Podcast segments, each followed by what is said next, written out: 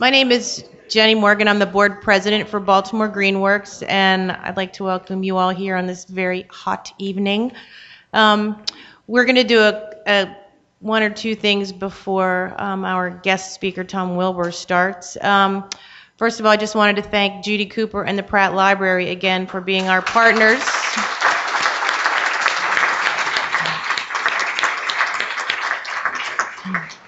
Um, speaker, the Sustainable Speaker Series has been very popular and a great partnership for us. So um, as we continue into what's going to be our 10th year this year, we're very excited about that.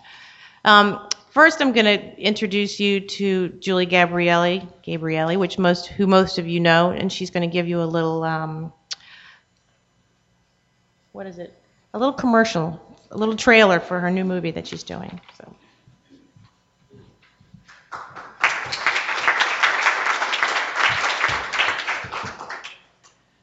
Hi, uh, thanks for um, having me, Jenny. And uh, I just want to thank Baltimore Greenworks for helping to co sponsor this film, which is just in pre production. But I have some iPhone clips of some of the people who are going to be in it, and it'll self introduce itself. But if you have any questions of me afterwards, there are some flyers out there, and I'll be standing at the end of the table on the left and be happy to talk to you more about it. This film showcases a dozen people who have an inspiring vision of the future and are changing the world through their work. It's a tool to cultivate hope and produce positive change. It's our way of lighting a candle rather than cursing the darkness. Imagine how their passion and vision will shine through in the hands of a talented filmmaker. I am helping America to thrive by bringing people together to create a beautiful city. Green, lush neighborhoods make people feel great about where they live. We are helping America to thrive by making a serious investment in education.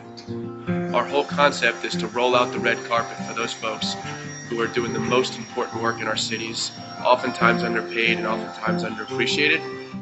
We're helping America thrive by fulfilling the preamble of the Constitution to have justice by and for the people.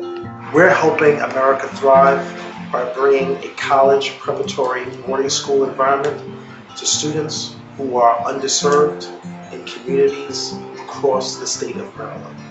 I'm helping America thrive by revegetating cities. We put plants on top of buildings, on walls, and try to increase the number of plant cells cities. So we're at the Baltimore Center of Green Careers, and uh, we partner with a training program that trains underserved Baltimore residents to be the retrofit installers, working on your homes, improving the quality of your home, and saving you money and energy. That I have been doing for years and years and years, getting people to dance just to sort of uplift themselves, using an old traditional way of staying positive by dancing, dance medicine.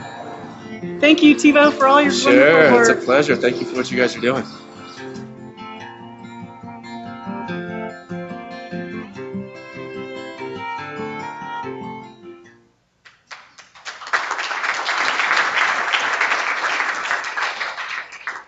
I'm going to introduce our speaker for the evening, Tom Wilber. He's from Binghamton, New York, and he is a journalist. He's been working for the last 17 years at the Bingham, Binghamton Press.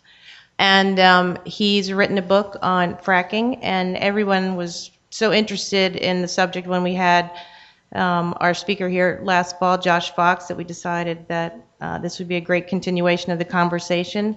And um, I hope you enjoy it. Thank you for coming.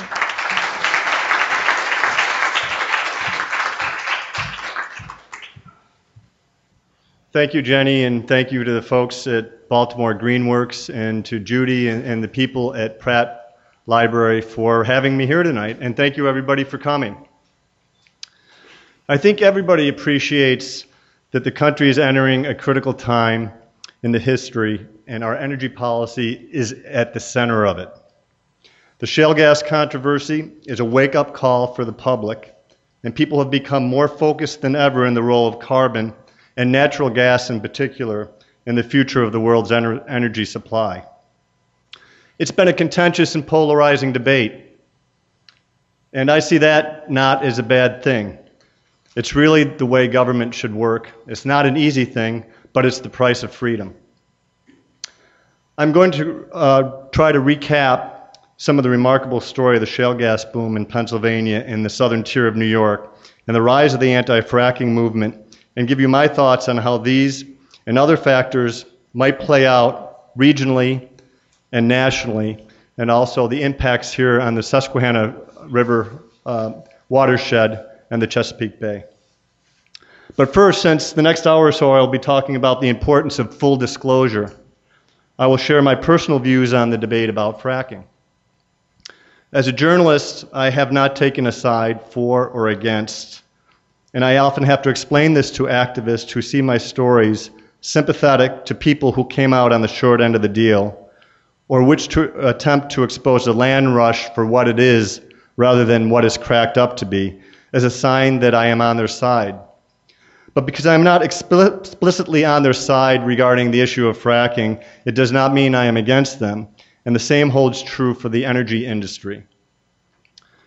While I have no formal position on fracking, I am very passionate about transparency and full disclosure. And my fight is for the public's right to know, and this often happens to put me on the same side of the fence as anti fracking activists, some of whom I have counted on as sources in attempts to lift the public relations veil from the industry. I subscribe to an old school brand of watchdog journalism made popular by Joseph Pulitzer, where the role of a journalist is to aggressively pursue matters of public, public interest and to serve people lacking the wherewithal or of institutional power and influence to make their voices heard. That sounds like a liberal agenda, and I have no apologies for it. Because the old school principles of journalism, at least as Pulitzer held them up, to comfort the afflicted and to afflict the comfortable, to paraphrase, are indeed liberal in at least one sense. That is, the free media, as a voice for the people without influence and wealth, has traditionally been an agent for social change and even revolution in free societies, a notion that has been a hallmark in this country since the days of Ben Franklin. As an old school journalist, pre Fox News, my reporting tends to sympathize more with the landowners and general population living over shale gas reserves than the companies trying to extract from them. Although I have not closed my mind to the possibility that there are good companies operating out there, and that large American corporations are often run by people who are capable of acting and often do act in the best interest of the public. I am learning new things every day, and I op- open to the possibilities that my personal view- views are not infallible. I understand the argument on both sides. The strongest argument for fracking and the larger issue of onshore drilling is, in my view, that we are all happy consumers of cheap, abundant energy. And if we don't like fracking, we might want to think about changing our ways, or at least giving more thought about what happens when we flip a light switch, turn on the air conditioner, crank up the heat, or fire up the oven. We like the comforts of the, the mineral the extraction industry allows us as long as we don't have to look too closely where they come from. The strongest argument against fracking is that it's the product of an industry long obscured by a glossy public relations image of itself. And this industry is rarely held accountable, fully accountable, of the problems it causes due to the lack of reporting requirements that other industries face, and all kinds of exemptions from environmental laws.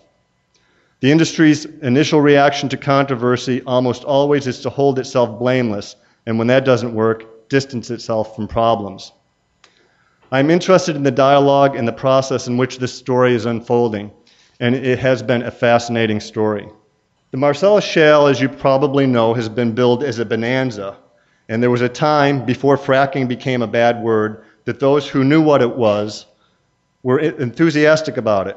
People were sold on the prospects of natural gas as a means to cleaner energy, national independence, and economic revival.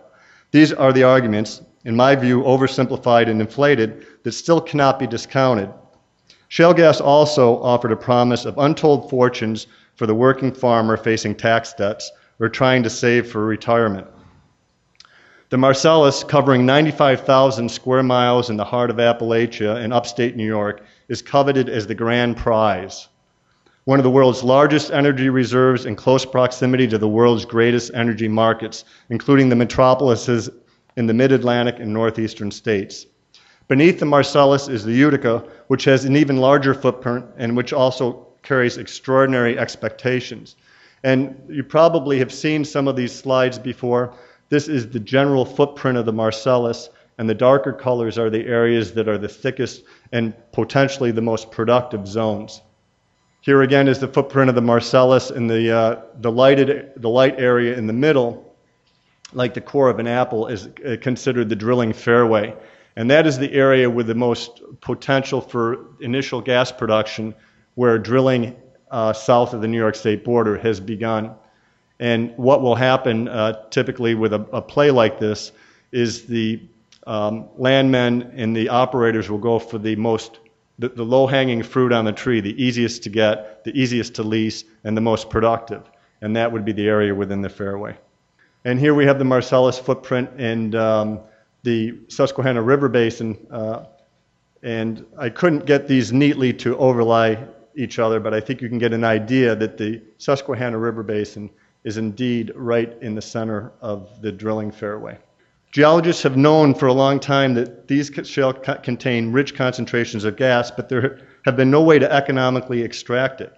Now they can by marrying two technologies, horizontal drilling and hydro- hydraulic fracturing. Hydraulic fracturing, as the industry is always quick to point out, has been around for a long time, but it's been a minor part of, uh, of petroleum or shale gas or, or natural gas extraction. And uh, traditionally, wells have been drilled um, vertically in geographically limited areas. So natural gas has been around for a long time, fracking's been around for a long time, drilling's been around for a long time in, in parts of northwestern Pennsylvania and uh, in western New York. Now, to get to these traditional geographically limited areas, um, drillers often had to go through the Marcellus Shale, which is a mantle of bedrock that extends under three, three, to, three or four states, parts of Maryland, Pennsylvania, a big part of Pennsylvania, West Virginia, uh, parts of Ohio, when you include the Utica as well, in upstate New York. And for a long time, this was just a nuisance. They knew there was a lot of gas in, locked up into this rock, but there was no feasible way to extract it. And then in uh, the 1990s, as the price of natural gas started to rise, that always it encourages development, of course. You had in the in Texas the Barnett Shale, and there was a company that pioneered this idea that we could drill down to the point of one of these bed these shale bedrocks, which are like a pancake, they're relatively thin and then instead of going through it, we can drill right along the length of it. And that would ma- maximize the way we can extract gas. But the other thing they had to do is figure out how to break that bedrock apart to release gas. And that was done through fracking, which involves, as we know, a chemical solution of sand and various various chemicals to stimulate production. And we'll talk a little bit about that later on. The, the, the long and short of that, I think, is the industry said, oh no, these chemicals are fine, there's nothing in them you have to worry about, when in fact they contain a lot of toxic chemicals and they're exempt from ha- hazardous um, waste handling laws and also uh, they're exempt from the Clean Drinking Water Act. The Clean Drinking Water Act essentially says anybody that puts stuff into the ground, we need full disclosure and the EPA has to regulate that. You can't just go ahead and put anything into the ground except when you want to frack. Then you can put millions of chemical solution in the ground. The EPA doesn't have anything to do with it, and we don't have to know what it is. And that is uh, uh, commonly known as the Halliburton loophole because it was passed in 2005 as the 2005 Energy Act. And um, when Dick Cheney was vice president uh, under the Bush administration, and Dick Cheney, I think, as we know, has a lot of ties to Halliburton uh, prior to his uh, his office. So the use of hydraulic fracturing for unconventional wells. Now, unconventional means shale gas, right? Conventional means the old traditional type of drilling. Unconventional means shale gas. It raises a new set of environmental problems because of the volumes of water needed for each well, several million gallons, compared to a few hundred thousand gallons needed for a conventional well, and problems with handling and disposing of like amounts of waste including brine, heavy metals, and unknown chemical solutions in the fracking fluids. Fracking in unconventional wells require unconventional means, including the proprietary chemical solution. This includes acids, biocides, anti-corrosives, and lubricants to re- create what's known in the industry as a slick water frac, which is needed to overcome the resistance to getting the solution at 10,000 pounds per square inch to flow into small spaces a mile below the surface and another mile away from the well with enough force to shatter the rock. By the way, can everybody hear me? I'm moving back and forth with the microphone, and if if if I drift too far away, raise your hand. okay. Most of Pennsylvania and the southern tier of New York, including the Binghamton area where I live, sits over the richest Marcellus pay zones uh, pay zones. Communities in the southern part of New York and, the, and further upstate also sits over other formations, including the Utica Shale. These are collectively known as stacked horizons. And here, here by the way, I'm sorry I didn't uh, flip to this earlier, is our horizontal drilling. Um, and this has been de- depicted in a lot of ways in a lot of different media, so people might be familiar with it by now. These are stacked horizons. So we have the Marcellus Shale and we have the Utica Shale, and we also have a lot of conventional formations sandwiched in there. And uh, getting back to this issue about the drilling fairway, drillers are most likely to start drilling when they can produce a conventional formation and explore another formation. So when you have multiple formations over uh, one another, these are also known as pay zones, you have a lot more incentive to drill. Uh, this pack happens to be in upstate New York, which is in, near the headwaters of the Susquehanna River. The Marcellus has been pitched as a bonanza for landowners, especially third and fourth generation farmers who, due to econ- economies of scale, can no longer sustain the small family farm. Many of them feel income from producing energy from their land not only serves national interests, but will also revitalize rural communities. But the prospects of large shale development driven by fracking are not all good as everybody in this room, I think, is, is aware of, especially if Josh Fox has already given a presentation here, which I know he has.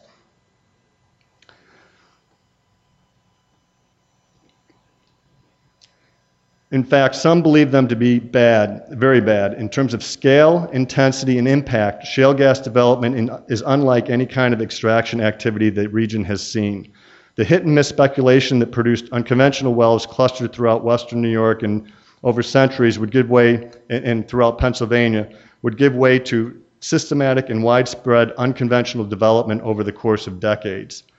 Unlike wells drilled in western New York for geographically limited pockets of gas, shale gas unfolds on a grid of infrastructure covering towns, counties, and states. To critics, shale gas prospecting in the vast rural tracts in New York, Pennsylvania, and Ohio, and Maryland lends new meaning to the term factory farm. Full scale shale gas will, they believe, industrialize the landscape, load countrysides with tankers and heavy equipment, scar the land with swaths cut for pipelines and well pads, pollute water, produce unmanageable volumes of waste, including brine, heavy metals, radioactive debris, and they cite examples where this has happened in Pennsylvania. Impact to vital watersheds are paramount concerns. Since some of the most lucrative shale gas zones are under the greatest freshwater circulatory system in the country, the Susquehanna River Basin.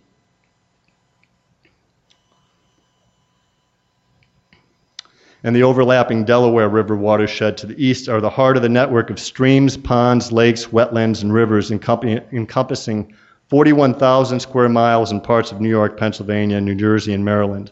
In addition to sustaining a thriving ecosystem, the watersheds provide drinking waters to millions of people, including residents in New York City and Philadelphia and other major me- metropolitan areas, and support industries and economies throughout the Northeast and the Mid Atlantic. The Susquehanna River watershed alone drains 27,510 square miles, covering half the land in Pennsylvania as well as portions of New York and Maryland, and provides half of the Chesapeake Bay's fresh water flows.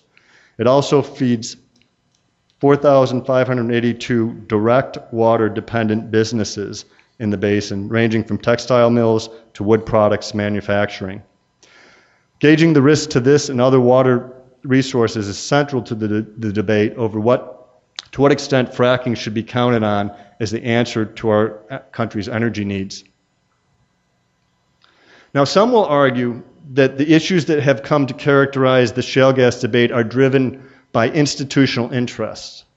And this is true. But as a reporter, I've, been, I've seen how the grassroots activism has made a huge impact on the discussion. It was grassroots involvement in countless towns meetings crowded with concerned citizens that led to a, a review of the impacts of shale gas development and hydrofracking in New York State. And I'll emphasize this, uh, and I emphasize this in the book. This is really a story about and for the people. And um, writing for for a daily newspaper, you're, and this is getting back to the old Pulitzer document, that you're writing to that uh, very popular um, audience, that base audience. You're not writing for sources or for institutions. And whenever you can enable the people to somehow have a say in government and, and use information to help govern themselves, I think that's critically important. So if there's one lining in all of this, one shining lining, is the idea that I have really seen individual groups getting together on grassroots efforts, making a huge impact on the outcome of this story, especially in New York. Now, some of you might know that there is no drilling in New York right now. Um, drilling has gone pretty full speed ahead in Pennsylvania, even now, despite the lower prices of natural gas. But in New York, it stopped before it could start. And that was because when we started to see uh, and ask questions about the Marcellus Shale, um, we had municipal planners, we had uh, public safety people, we had local governing people, and local residents filling town halls saying, What is this going to look like? So, I want to go back to the summer of 2008, and this is when this started, when I was reporting it for the for the uh, Binghamton Press and Sun Bulletin, and natural gas development was just one of many stories. Nobody knew what the Marcellus Shale was, and it was two years before Josh Fox had really made fracking a dirty word. So. Dewey Decker, a fourth generation dairy farmer, had a coalition of five, he led a coalition of 500 farmers in Broome and Delaware County that sensed something big was happening when Landman began bidding up the prices in the area. The price of natural gas was approaching an all time high, giving companies stronger incentives to explore new horizons. Hydraulic fracturing, which was developed for the Barnett Shale, as we talked about, was unproven in other shales, and it was starting to be proven in Pennsylvania. There was a company called Mitchell Energy that used the same technology in the Barnett and found that it could work in, in, Appalachia. And that was a huge deal because the geological uh, circumstances in Appalachia, as well as the topography and the water resources and everything else, are completely different from what they were in Texas. So XTO Energy, a Texas company which was later bought by ExxonMobil, offered Dewey Decker and a coalition controlling 50,000 acres in west eastern Broome County $110 million for land rights plus 15% royalties for this unexplored virgin area, which is right on the uh, right on the cusp of the Delaware River watershed and within the Susquehanna River watershed. This was an instant game changer. Believe me, when you have a bunch of farmers in this part of the country, uh, in this part of the state, getting together to land a $110 million deal, everybody started paying attention. This was with a Houston company. It wasn't a local small driller like the type that had been drilling over in western New York for years. And um, people knew right away that, that something was, was happening.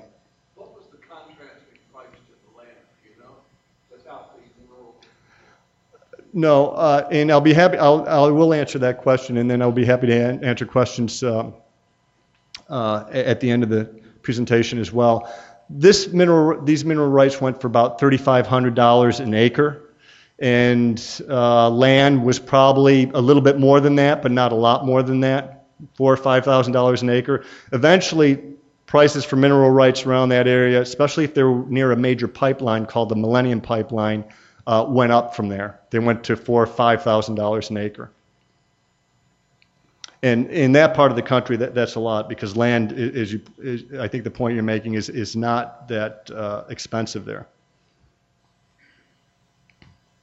So this marked the beginning of a full-on gas rush. Um, acreage was going, landmen were coming, people were forming coalitions to uh, leverage their bargaining rights.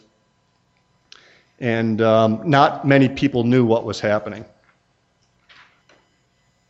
So we, we had a lot of town meetings that summer in, in upstate New York. Uh, and state representatives were there, local government people were there, as I said, public people from the emergency volunteer fire department were there, farmers were there. Everybody wanted to know how, what would this look like, this shale gas development? And they turned to the Department of Environmental Conservation for answers. And the one answer they got consistently got was, this will be just fine because we've been doing this for a long, long time. And uh, Linda Collart was a mineral resources person. I, I recount a lot of this in the book because, again, it comes to the grassroots aspect of it. Linda Collart was a mineral resources person, and she gave several presentations in front of these packed town halls.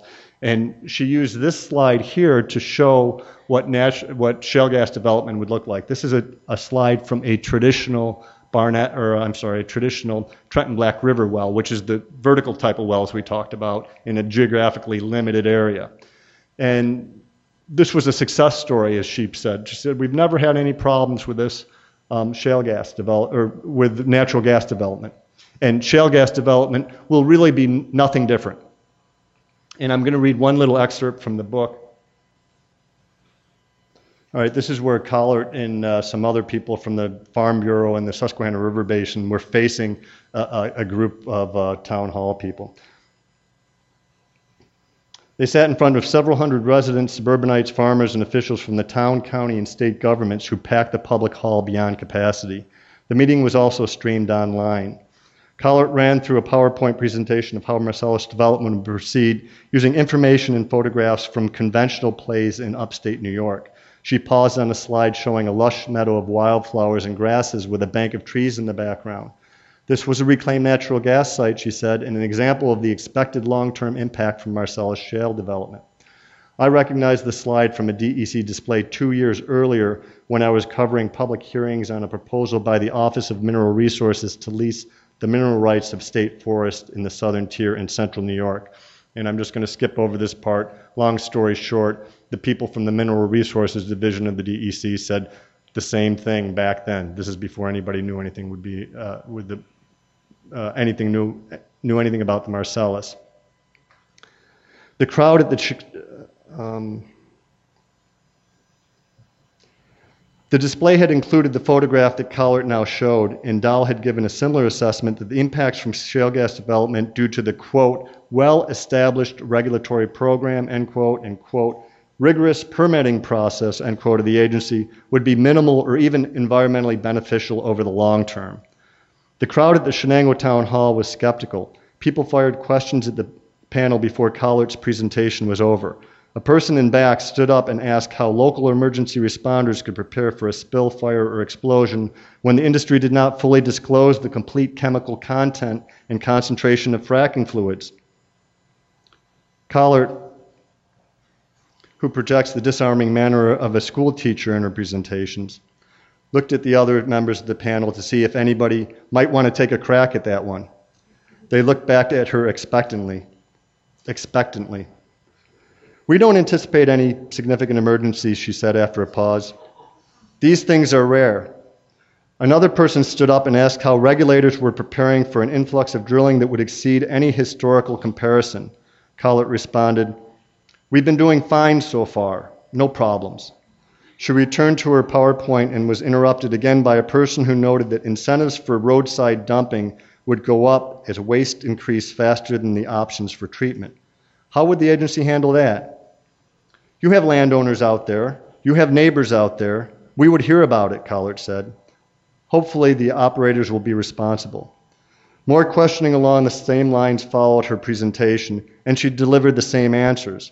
Flowback is classified as an industrial waste and therefore requires a permit for transport, she said again and again came a question, where will it go? I can't answer that, she said. It's all regulated, she added. Now, this presentation and others like it by Linda Collart and her peers is largely in front of a public audience similar to this, is one of the reasons we don't have drilling up in New York State.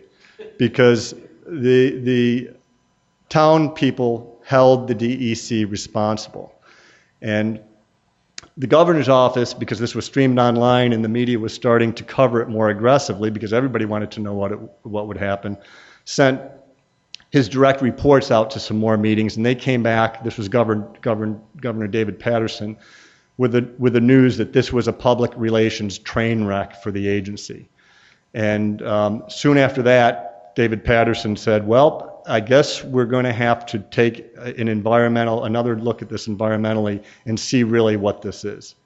So, uh, score one for the people in terms of raising the visibility and controlling the outcome of state government.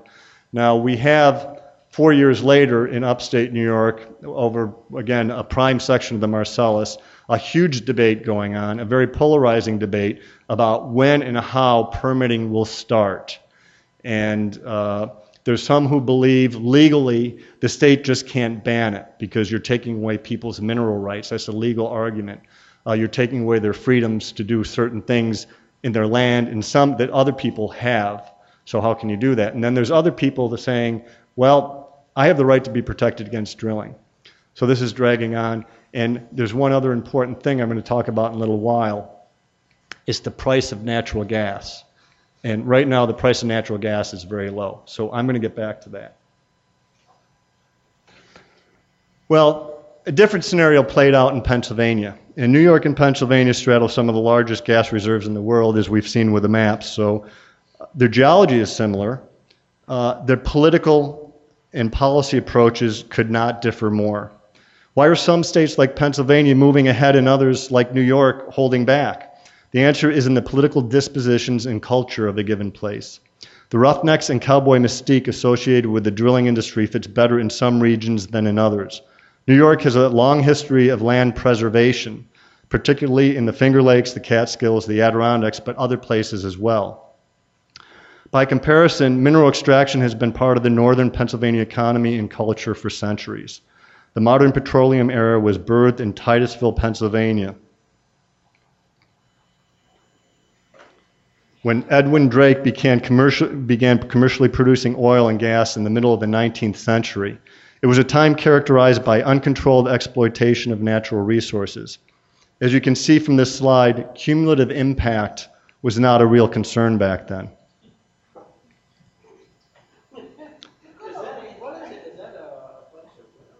The, those are all derricks uh, from the mid uh, 19th century, and uh, that's when Drake, uh, Colonel Drake, essentially drilled the first uh, petroleum wells in the country, giving rise to the, the modern day petroleum era. This was before automobiles, but petroleum was used for kerosene, and it was displacing whale oil at the time. So prior to World War I, the anthracite coal industry, extending south from Lackawanna County's northern border with Dauphin County, employed 181,000 mine workers and led the growth and capitalization of the country. Coal from the hills of northeastern Pennsylvania fueled factories, forging works, and homes. Railroads were built, canals dug, and the entire economic infrastructure was built on the back of northeastern Pennsylvania's coal industry. The consequences were sometimes dire. In 1959, the Knox Mining Company ignored orders by the State Department of Mines to shut down an anthracite coal mine running under the Susquehanna River in Fort, Port Griffith. After inspectors had found the company violating rules that prohibited mining within 35 feet from the bed of the river. 10 billion gallons of water drained from the river and filled the interconnecting networks of shafts below Wyoming Valley. That's what it looked like. The 12 miners who died in that accident were part of an appalling record on workplace safety that underscores the fact that mineral extraction, the thing that brings us a modern, the modern comforts and conveniences unknown throughout history, is tough, dangerous work with lasting environmental consequences. Between 1869 and 1999, more than 31,000 miners died on the job in the anthracite region alone. Workplace safety improved over time, yet injury and fatality in the coal industry remains uh, a hazard to both workers and to residents. Waste from mine shafts still follows rivers and tributaries. The earth beneath entire communities spews flames from inextinguishable fires. One of the most famous examples is found in the town of Centralia, over a, vibrant, a once vibrant borough with more than 2,000 residents in the southern part of the anthracite region. It was abandoned and condemned after an underground coal fire began spreading in 1962, and that fire still burns today. But we are concerned with the, with the problems of here and now as well as learning from our history, and that brings us back to the issue of fracking. Now, this looks nothing like the Drake oil field, but it's a far cry from, from the field of flowers that Linda Collart was showing the public. And this is what Pennsylvania shale gas development looks like today. We're seeing that it's altogether different from conventional drilling in terms of intensity and duration and scale of development. A reclaimed well may eventually look like a grassy field someday, but spacing units are designed to accommodate one pad per square mile. In a fully developed shale play, as many as six to eight wells will be drilled on that pad. After they are drilled, each of those wells will be fracked and refracked over a period of years or decades. And um, I think it's important, I might raise this again later on in my talk, that we're not really seeing a shale gas rush in Pennsylvania right now. We're seeing the very, very, very beginnings of a shale gas rush. There may be 3,500 shale gas wells permitted, in the entire, entire state of Pennsylvania. Um, and if this plays out to its potential the way it's expected, we'd be talking about 70,000 wells.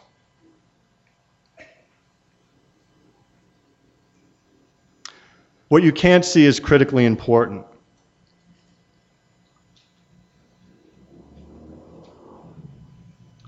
Now, I've been talking a lot about the technical aspects and the background of this, and uh, the book does deal with this uh, fairly in depth, but it mostly is a narrative and it's about how this impacts people and the stories of people politicians, residents, town folks, um, industry people uh, across the board, lawyers, um, businesses.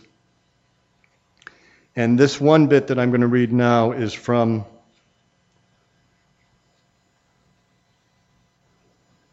the perspective of uh, Pat Farnelli, uh, who is one of the uh, residents in Dimock, Pennsylvania, which is in Susquehanna County, where a lot of this started. It's right across from the New York border, where Cabot Oil and Gas is drilling. And uh, this ramped up in 2008. And a lot of these residents uh, were very optimistic, as I said earlier. They had no reason not to be when the landmen came to their door and said, We got clean burning natural gas under your land, and you can make some money off it and uh, you can probably pay your taxes, and some of you might get rich. And uh, there won't be anything to it really. It's kind of like the American dream, if you think about it, the Beverly Hillbillies. There's, there's, there's riches under that land. Eureka. From the laundry line in her side yard, Pat Farnelli had a sweeping view of a scene that would determine her future. Men and equipment had moved from the hill across the Burdick Creek Hollow to a fallow pasture directly below the, her house. In late September 2008, bulldozers cut through a field ablaze with goldenrod to level a pad for Gesford 3. The well would draw gas from under the adjoining Farnelli land, and the family's mortgage depended on corresponding royalties. The derrick went up in early October, and soon the platform straddling the hole was bu- busy with men in coveralls and hard hats who were lifting, swinging, and lowering pipes with hydraulics and heavy hardware hanging from chains. Shouts of the men and machinery over generators carried up the valley, sometimes with the smell of heavy machinery and diesel exhaust. As work progressed, it was easy for Pat to believe destiny was working in her favor. At schools, churches, and the Lockhart lunch counter and gas mart, the news of the landmen and their pr- promises were giving way to the excitement of wells producing millions of cubic feet per day from the Teel and Ely properties. There were also news of corresponding royalties. Crews were now busy hold, building compressor stations and pipelines on the Teel land at fair compensation, she heard, and drilling two other wells, wells along Carter Road. This is what Cabot's $600 million in shale gas development looked like. The size and the intensity of the operation, its manic force, force, focus, and energy were all directed at producing wealth. And Pat took comfort in knowing her 20 acres were locked into the equation. Even a drop of that wealth, $3,000 or $4,000 per month, would make things good for them. They could buy their, pay their mortgage, buy houses and other, buy horses and other animals, and make a go at farming. Her oldest daughter was getting married that spring, and they would have enough for a nice wedding. Pat would no longer have to worry about making ends meet for six dependent children with Social Security, food stamps, and the lousy hours that, and low pay that Martin was getting at the Flying J Diner. That's where her husband worked as a cook. The shouts from the men in the drone of diesel motors and generators on October 8, 2008, a bright Wednesday morning, didn't sound peculiar to Pat. The crew had drilled to 2,000 feet, still several thousand feet above the Marcellus pay zone, when they encountered a problem that brought the multi million dollar operation to an inglorious stop. Debris from the upper layers had fallen into the hole and jammed the drill. The, the Devonian bedrock under Gesford 3 is covered by 400 feet of glacial till, unconsolidated stone and gravel known in the industry as overburden. Drilling through the till is like to, trying to bore through a gravel pile, and although there is a technique to dr- deal with it, they are not foolproof. A drill that jammed somewhere in the overburden might have been less of a problem, but the Gesford crews had already worked their way through the till and were well into the gas bearing zone of bedrock above the Marcellus. Gas had begun flowing, and the crews le- left with an un- open, uncased hole had no way to control it. The problem persisted throughout the fall. To Pat, it looked pretty much the same from day to day, with a round the clock procession of equipment and men the yelling at the site might have been laced with a little more profanity than usual, she reflected in hindsight, but really there was no way to know that the problem would soon amount to more than a lost piece of hardware. DEP inspectors were also ignorant of complications at Gesford 3 until an event on New Year's Day 2009 put them on notice. A blast echoed through the hills. A mile north of the Gesford well, a mile north of the Gesford well, concrete dust billowed from the ground and hung in the frigid air over the ruins of Norma Fiorentino's well, water well. Norma was having supper at her daughter Brenda's home with her daughter, grandchildren, and great grandchildren. She was feeling optimistic that year would be better than the last. Brenda's chemo treatments were keeping her cancer in check, and her granddaughter was expecting a second child. With luck, she could buy some nice baby things with royalty payments. Now, upon the, her return home, she stood trying to fathom the gaping hole in the shattered concrete remains once covering her well. A random act of violence? Who would want to blow up her well? She covered she called 911. As the Springfield Volunteer Fire Department cordoned off Norma's yard with bright yellow caution tape, Cabot representatives arrived on the scene. They took some tests around her house and determined that any gas, if it was there, was not lingering.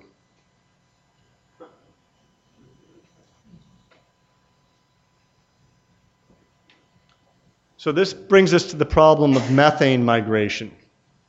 And it has to do with the uh, now infamous photo, uh, thanks to Josh Fox's uh, movie, uh, everybody's become iconic of, of the issue of shale gas, and that is the flames coming out of the faucet. And um, there's now a new movie out. It's sponsored by the industry. It's uh, debuting around the country called Truthland. I don't know if you've heard of it. It's, it's the industry's answer to methane migration. And the point the industry makes is that methane has been in the water for a long time. And they try to nail Josh Fox on this. Uh, and there's a, if you've been following it on the web, it's a back and forth. And there's a conspiracy theory in the industry that Josh hasn't owned up to the fact that people could light their water on fire before shale gas development.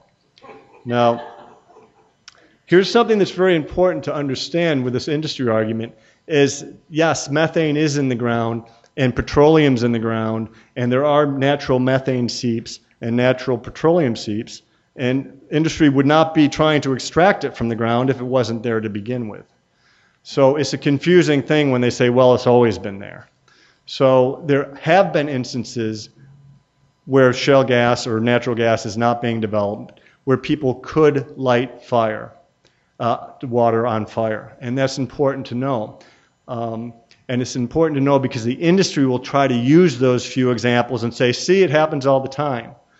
So uh, there's a couple different types of methane migration. I won't get too technical with it, but there's something called biogenic gas methane. And that's the stuff that you heard about in um, uh, farmers' pastures, in landfills, in swamps, swamp gas. We have a lot of organic material decomposing, and it, it, it turns into methane.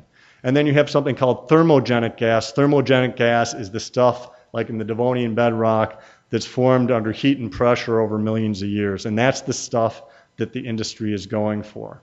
So in the case of Norma Fiorentino's well that blew up, the industry wanted to blame the methane that has been around for centuries, when in fact the Department of Environmental Protection, I'm sorry, the DEP, yes, the, the Pennsylvania Department of Environmental Protection, did in fact trace that chemically to the thermogenic gas. There was no argument uh, about that. It was conclusive.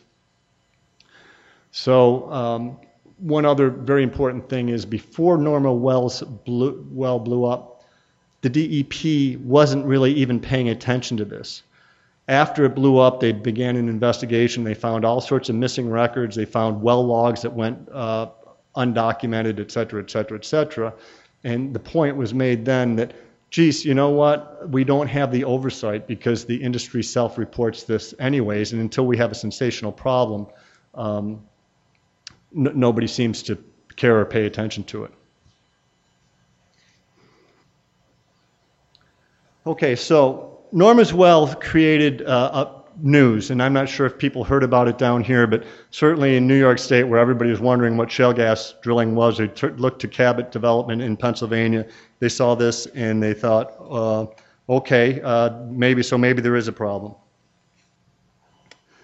And I'm going to read a little bit more about the follow up on that. Although Norma's well soon became famous, it was neither the first nor the worst case of methane migration related to gas drilling in Pennsylvania and elsewhere. Much of what officials knew about the dangers of methane migration they had learned years before from more costly instances. The Pennsylvania Department of uh, DEP, Bureau of Oil and Gas Management, has files on more than 50 other cases dating back to the beginning of 2004 to the time Norma's well exploded. All involve dangerous and sometimes fatal accumulations of gas migrating from new or abandoned wells into enclosed spaces. They had happened before the shale gas rush became big news, and they had gained relatively little public attention. In 2004, DEP records documented the collection of gas in the basement of the Harper residence near several wells being drilled by the Snyder brothers in Jefferson County, about 80 miles northwest of Pittsburgh. On March 5th, the furnace kicked on, and an explosion leveled the house and killed Charles Harper, his wife Dorothy, and their grandson Bailey. A report by the Pittsburgh Geological Society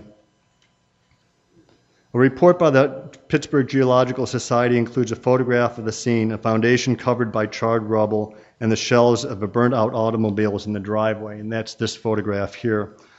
Although it rarely makes headlines, damage or threats caused by gas migration is a common problem in western Pennsylvania, states the document.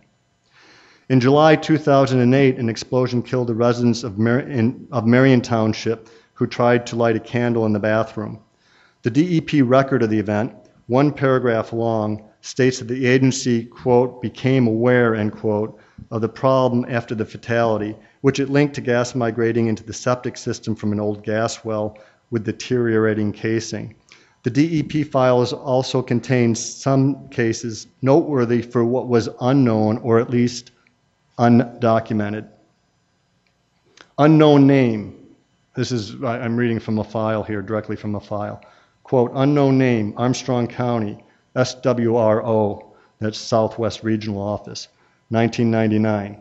house explosion, resulting in destruction of residents and one fatality. Inve- Investigation is not well documented.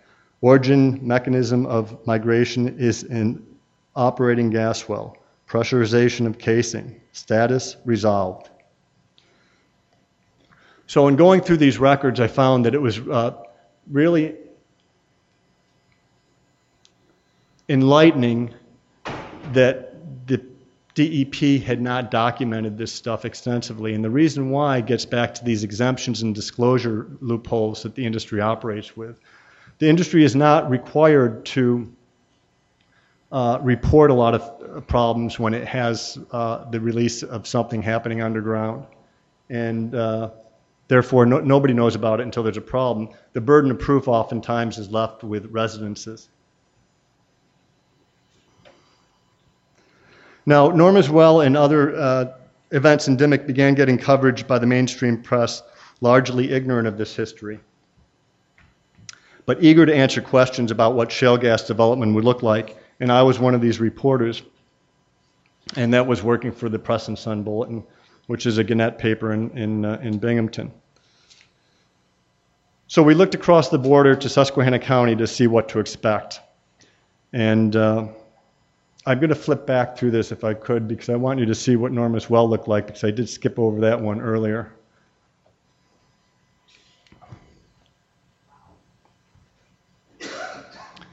Here's the documents that, that talked about the 50 other cases uh, that really was not released to the public. It was a public document, and I found it after doing a lot of digging around because uh, it, the public is entitled to it. But it was never put out in a press release.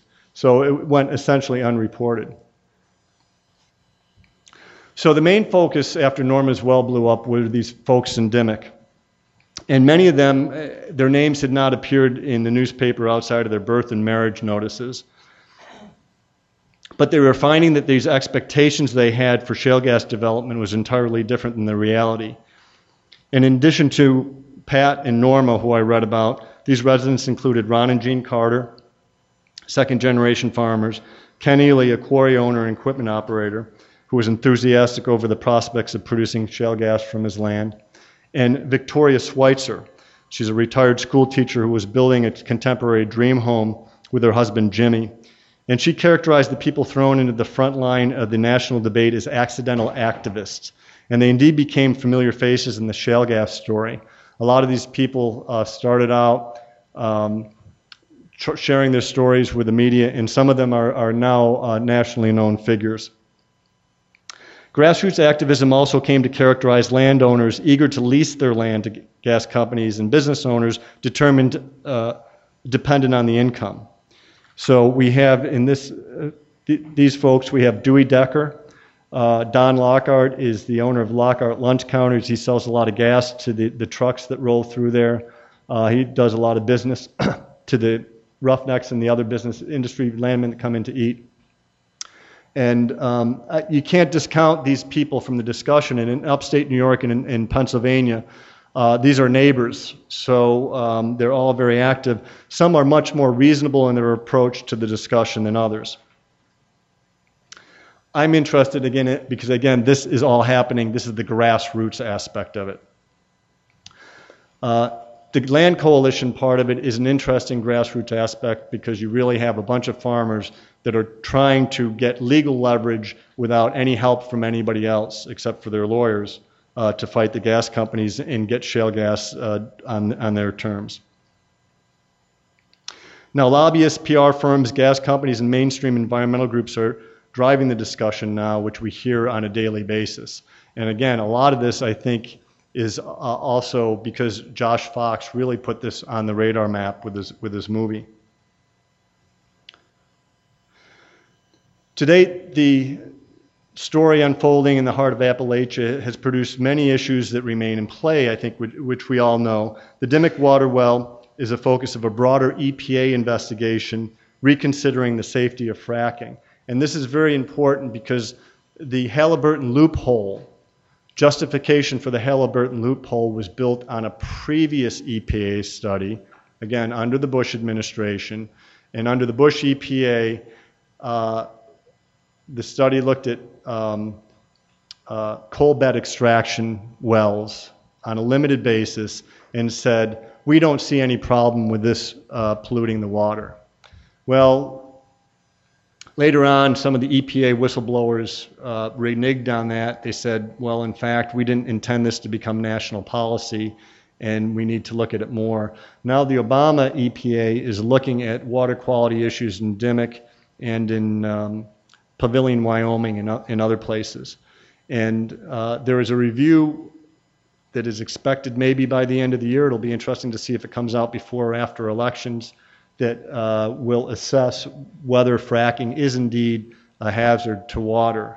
And I think this is just another example where the government seems to be way behind because the government isn't finding problems because there's no disclosure. There's no disclosure laws. So, of course, they're not going to find problems. And then you have a case where Norma Fiorentino's well explodes in Pennsylvania, and, the, and then the regulators come in and they say, well, geez, maybe we do have a problem. And even that is, you can read in the book, uh, ended up being a back and forth in the Rendell administration, which was the Democrat, uh, the uh, uh, Governor Ed Rendell, the Democrat governor in, in Pennsylvania, uh, found out one thing, and he tried to hold Cabot accountable to build a water line to compensate the, the landowners. And of course, now we have the Corbett administration, the Republican who's pro gas, anti regulatory, and his DEP has absolved Cabot of any problems. So uh, you very much have, it becomes a, a political issue.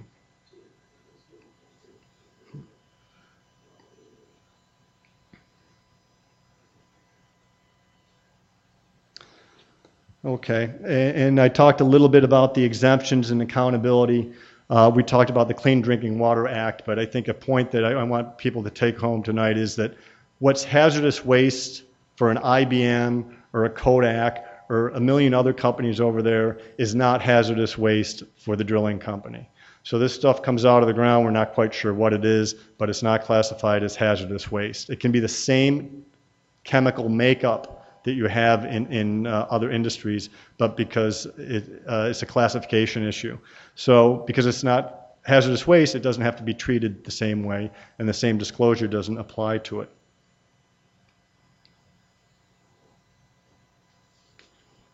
And that, that just very much complicates the issues of accountability.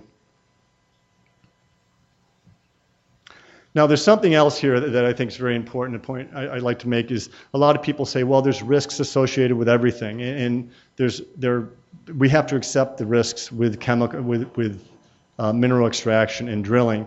And I, I, can agree with that. There's risks to driving a car. There's risks to the conveniences of modern day living, to jet over across the country or to um, intercontinental.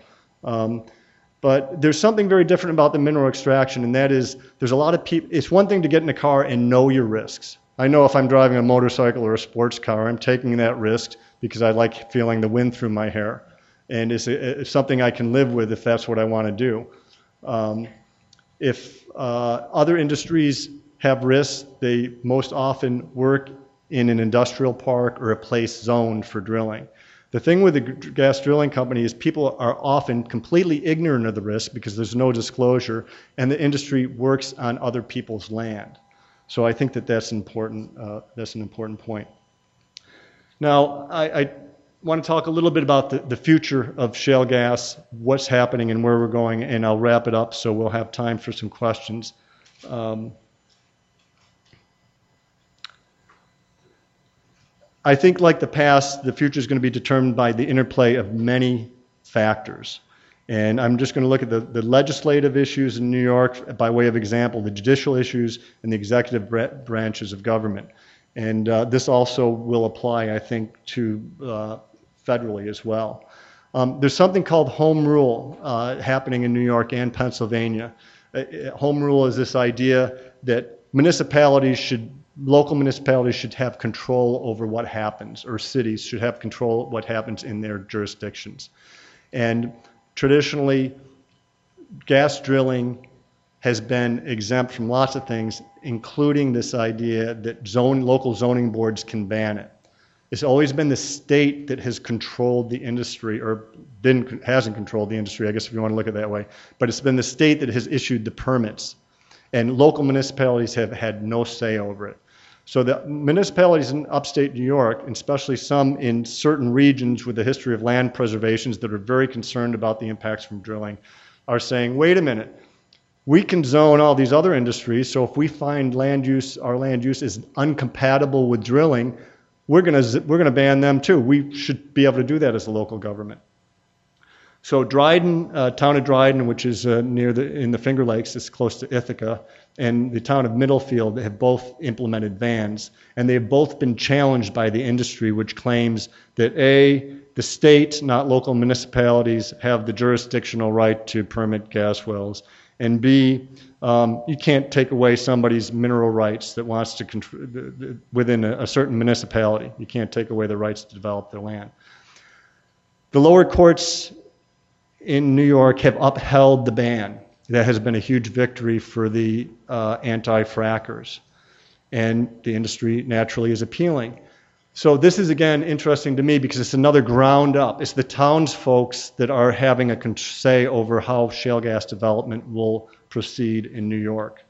And um, this is important because the industry said it needs predictability and, and uniformity to develop a play the size of Marcellus. So you can't have these towns opting out. You can't have, if you're an industry person and you want to tie all this together with the pipelines and infrastructure and compression stations and uh, six or seven well pads per square mile. You can't have these big, and you want to lease up land and contiguous land. You can't have these big gaps where a city or a town decides they can't have shale gas drilling. So to effect, it could be one way if the courts uphold home rule in New York and the same sort of battles going on in Pennsylvania, then it could be a way to effectively uh, delay or stall shale gas development. There's other things um, legislatively, obviously, um, the lawmakers have a say in in uh, in this. In Vermont, for example, they they have passed a ban. Um, it's interesting. It's largely symbolic because there's not a lot, a lot of uh, shale gas mineral resources in Vermont. Um, in Pennsylvania, it's Act 13. That's the thing that's being uh, determined by the courts, and again, that is the municipality's uh, right uh, to uh, regulate this or not. And then there's the markets. Uh, I talked about this earlier, and I'm going to wrap up with this in just another, another few minutes. In 2008, the price of natural gas was at an all-time high, and there was a, it was a frenzy almost with the amount of cash and money that was being laid on the table. As we know, with the uh, deposit farmers, 110 million dollars and $5,000 per acre. Um, there was a lot of pushing and shoving to get to this shale, and a lot of political wherewithal with that type of money on the t- table for to, to go ahead with it. Price of natural gas now is an all-time low. Companies are scaling back. They're not as uh, they're not exploring new horizons aggressively.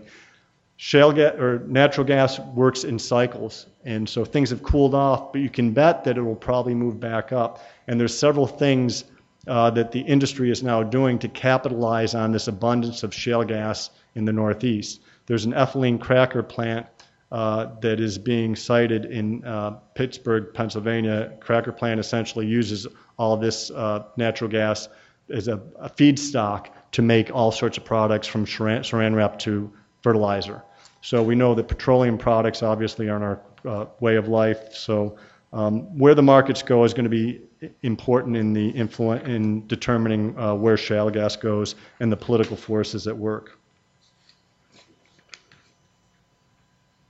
And then we have the elections coming up. And it'll be very interesting to see what a Romney EPA does with national uh, EPA, or net, what Romney EPA does versus what uh, Obama EPA does. Yeah, well, um, I'll just say also that we, we know Obama has given a lot of lip service to shale gas. Uh, there's movement in Congress to run vehicles on shale gas to give, to give natural gas powered vehicles um, incentives. And if this happens, the demand goes up, prices go up, market goes up, there's a lot more pushing for development. Um, But if the EPA steps in and starts regulating it, that's a disincentive. So I think uh, elections, both nationally and, and locally, are important. So it's going to be an interesting year, and I'll be happy to take lots of questions. Yeah. Uh, the the EPA was doing some studies and found that fracking was causing some uh, earthquakes. So I just want to make that as a statement. And uh, Baltimore was actually receiving uh, the fracking waste from Pennsylvania going to the Back River waste treatment plant. So I don't know if you've been tracking in your reporting if you've been tracking any of the waste. Yes, uh, thank you. And let me just speak quickly to the earthquakes. I know uh, certainly in Ohio, related to the waste, um, they have injected it into wells. And this is called seismic activity in, Ohio that has gotten that has gotten people nervous. And the thought is, well, if this is just a little bit of waste causing this, what happens when this gets built out? As far as the disposal of waste in Pennsylvania, for a while they were just running it right through the sewage treatment plants without really knowing what it was because there was no disclosure laws put in place. And uh, also, there was a lot of brine in it. And the Mon River and other rivers in the river system were getting very salty. And uh, there was the Dunkard Creek, the infamous fish kill, uh, blamed on golden algae that was related to a mine discharge, but also due, due to drawdowns from rivers in the Dunkard Creek that made uh, the con- waste concentration higher within the rivers, and a lot of other issues. So, as far as Baltimore and Maryland, I'm not quite sure what the policy is on waste, but I think one thing I can say safely is states have not developed this waste policy. What do we do with this waste? We know uh, Pennsylvania has said you can't put it through our sewage treatment plants anymore, but they haven't said what you can do with it. The industry holds up this idea that we're recycling it. We have closed loop drilling. But that's not a mandate. It's not regulated. It's just something people got to take the industry on the world. Trust us, we're recycling it, see? Um, we do know for a fact that it is going into deep well injection in Ohio. And we're about 3,000 or 4,000 wells into it, so it's a great question about 40,000 wells into it. Where is the waste going to go? Very important question. Yeah. My question is whether or not we uh, know about um, whether or not this fracking could actually be done um, safely. We know the products are toxic and so on, but the question is they, they've been doing this for a while. Almost all the anecdotal reports I hear are negative, but those are just anecdotal reports. And um, it must be some good reports, otherwise, all these people wouldn't be. Uh, wouldn't be leasing their land. Someone must have a good report. And the question that I would have is, do we know there are thousands of wells? Do we know, let's say, out of a thousand wells, how many of these bad events, how many explosions? Uh, if you have a thousand wells, how many explosions are there? How many bad outcomes are there versus good outcomes? Do we have any such information? Uh, it's hard to quantify, and the reason why is again because of the disclosure and the lack of reporting information. Uh, you make a good point. Some people are very happy with this. They want to see it going on. These are people that are making money off it. Uh, there's landowners with large tracts that are making a lot of money, and there's some people who are relying on the business. And I think I, I pointed to a few of the characters who are um, represented in the book. Uh, to have a number of how many problems we have versus what the total universe is is difficult. I think a lot of the environmental concern comes from this idea of cumulative impact. So you're not just looking at a set of gas wells in Pennsylvania anymore. You're looking at the set of gas wells throughout the country over a period of decades, and what are we going to do? How are we going to handle the waste issues?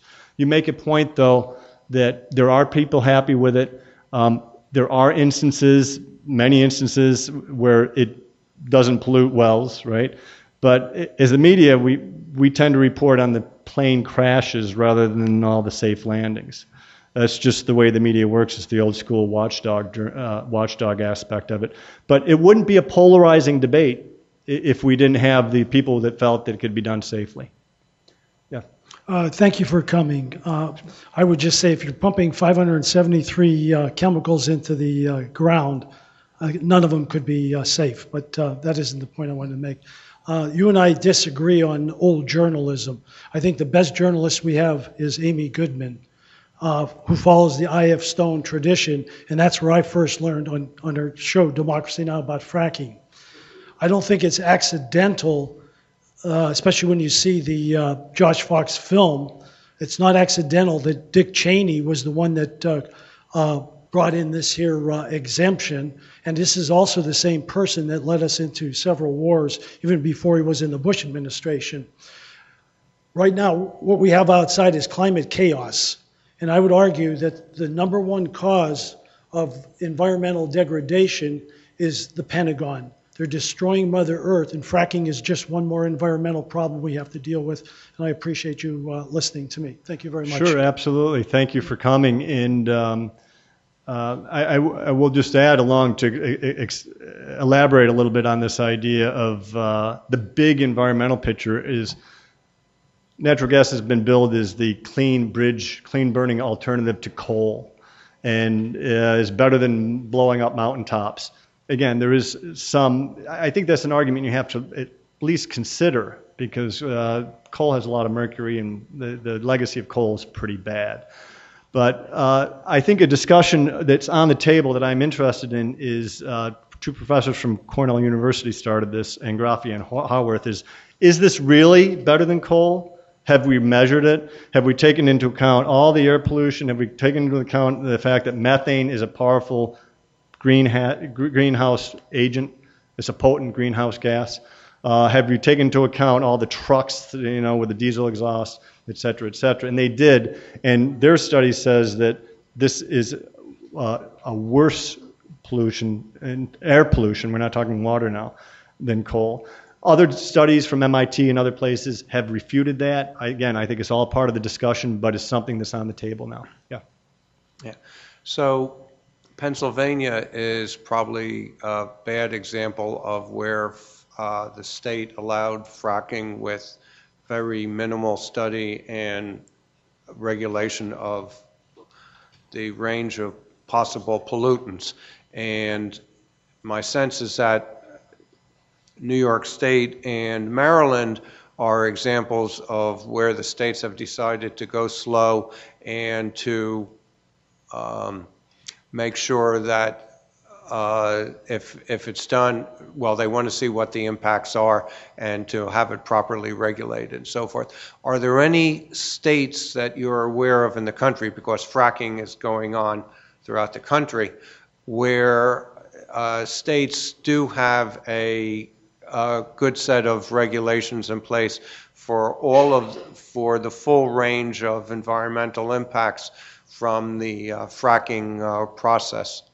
Yeah, I, know of no gold standard yet. I think the states are still figuring it out. I think you gave two very good extremes where Pennsylvania and, and Texas are saying, bring it on, we'll kind of bridge these problems as they come.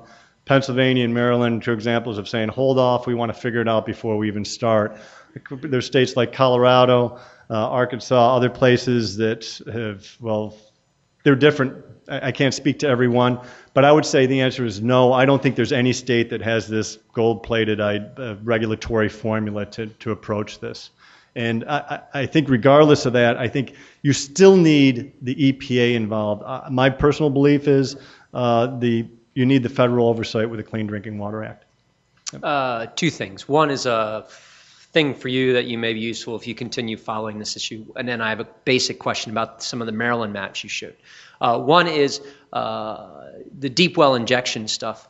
Uh, there's a Rocky Mountain Arsenal, which was an Army site and then leased by Shell to make agriculture chemicals.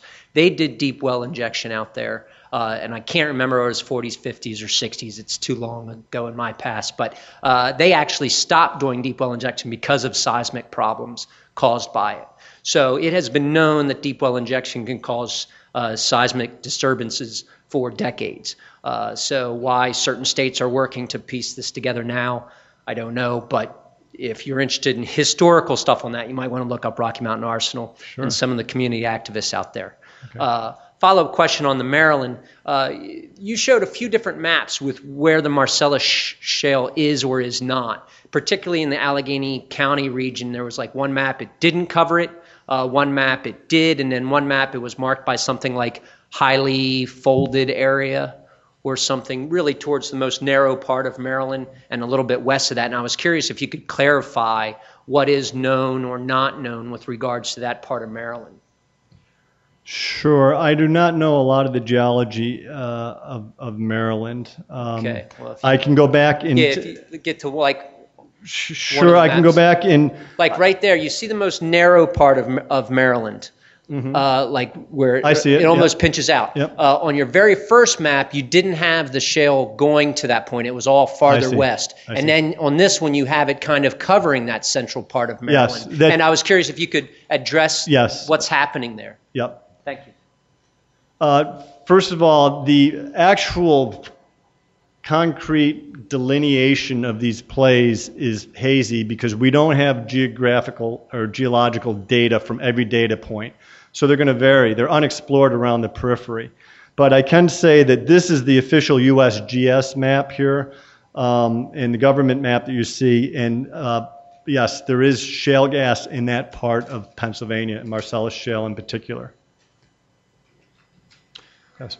I, I'm Marilyn, thank you. Sorry. Yes. Hi, thanks for coming tonight. Yes. Um, my family lives in Tioga County, Pennsylvania, just south of the New York border, and Mm-hmm. uh, my sister-in-law actually works for Anadarko.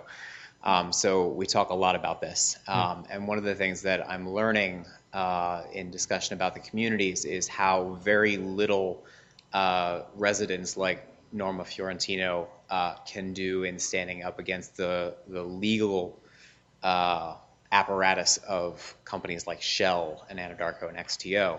And I'm wondering if there's any kind of movement to form, I don't know what the right word would be, but a, a legal collective that can sort of pool together to represent these people. When, when we have a civil rights violation, we call the ACLU. Is there any kind of thing in, in formation or in discussion for people, you know, these regular Joe farmers who don't Yes. have money to live in court? Two organizations come to mind that fight these type of battles. Is uh, the um, Earth Justice is one uh, that takes up the fight of environmental causes. The NRDC, National Resources Defense Council, does as well.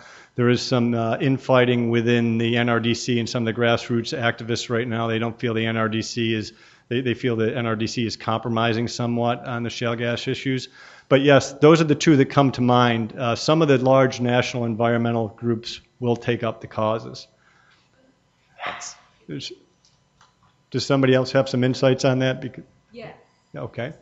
Um, uh, do you want? uh, Okay.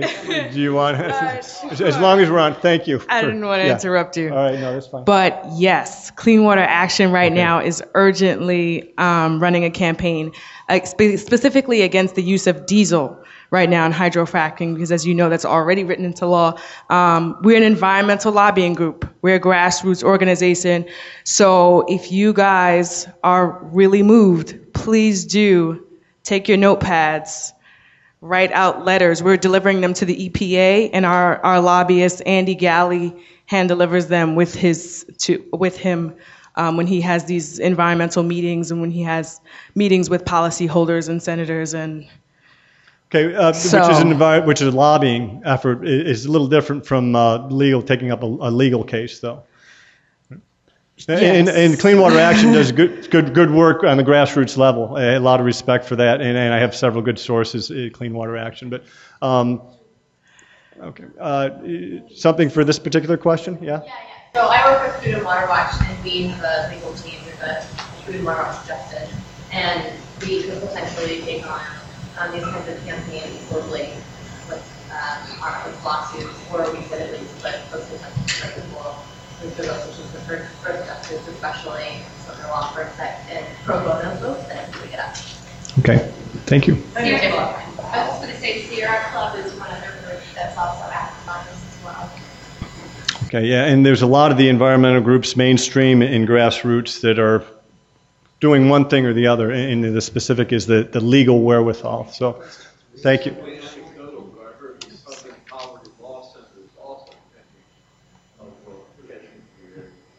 Okay. Um, thanks for coming. I just had a question. Uh, when you were talking about the methane migration, Mhm. you made it sound like it was more of a well construction problem than actually a fracking problem. And so I was wondering if you could just sort of explain. Excellent question. I'm glad you asked that question. Fracking sometimes has become synonymous with shale gas development. And technically, fracking is a very specific uh, part of shale gas. It's well stimulation. So you have the drilling when you have the derrick there, and you have the pipes, the drill. Uh, the drill line going down and, and then coming out. They take the drill down, they case it, and then in comes the big tanks for fracking. That's called stimulation. Methane migration may or may not be related to fracking. There's a lot that is unknown about fracking because it's generally unregulated. We do know that methane migration is related to drilling and uh, construction of, of casing. So, and there is an argument that, well, what about what happens when you're fracking bedrock 4,000 feet down, you're blowing it apart, and you have all these unknowns, geological unknowns uh, between different layers that allow the migration for different ma- layers? Can it come up? There's various debates on that, various studies. It's just an unstudied area. But it's almost a no brainer that when you're drilling a hole, you're creating a, a methane uh, or a, a pathway to mix things from deep down in the ground with upper zones. I mean, so that, that's drilling. Again, it doesn't necessarily relate to methane. There's or to fracking. There's some wells that are not fracked where you might have a methane migration problem. Thank you. Mm-hmm. Hi there. So I, I so appreciated that you covered so many of the environmental issues. I'm a public health nurse and uh, connected to public health nurses around the country that are concerned with this. And just so you know how many nurses there are, one in every hundred Americans is a registered nurse, so there are a lot of us. And we are very concerned about this, so concerned that the American Nurses Association on Friday nationally passed a resolution that called for the a moratorium nationally on permits for for uh, fracking sites, which is really big. But I, wanted to mention a couple of the public health issues that are evolving out of this that public health nurses are watching, and also something that you should note is that the governor of Pennsylvania effectively put a gag order on public health people in the state health department to not talk about fracking. That's something that I think that um, the news um, needs to be covering more of that kind of stuff. One is that um, when these roughnecking cowboys come into town, they need a place to live, and they are displacing low income people who are renting and seniors who are on fixed income. And that is happening in these small communities because they don't have a lot of housing. The other thing is that it takes lots of trucks, and you didn't talk about how many, but lots of trucks come through the community. And the WHO, the World Health Organization, just declared diesel, which is what's fueling these trucks, as a known carcinogen. And now there are going to be thousands of these in these small communities on these rural roads where there weren't them before. Um, the other thing is that um, within the context of the American Nurses Association resolution, we captured what we do know about the public health outcomes of fracking, and that will be up on the American Nurses Association website, all those citations, in about a week or two, because give them time to get back and rewind. Okay, um, question, no, I'm going to just say two more things, because I think the public needs to know this. Excuse okay, well, me. we need to sell some books here. And please, I already bought his book. Please, everybody here, buy his book. Um, the, just a very recent human health study that was done com- using three different states where they're fracking, comparing newborn babies. They're what are called their APGAR studies. When you are born, you get this you get this numerical sort of depiction of how healthy you are, how not healthy as a newborn. It's one to ten scale. What they found in those areas where they are are doing the fracking versus where they are not. Babies are being born with lower, meaning poorer APGAR scales and lower birth weight. And we need to be just really talking about the science that's emerging here, and it's new and it's just coming up.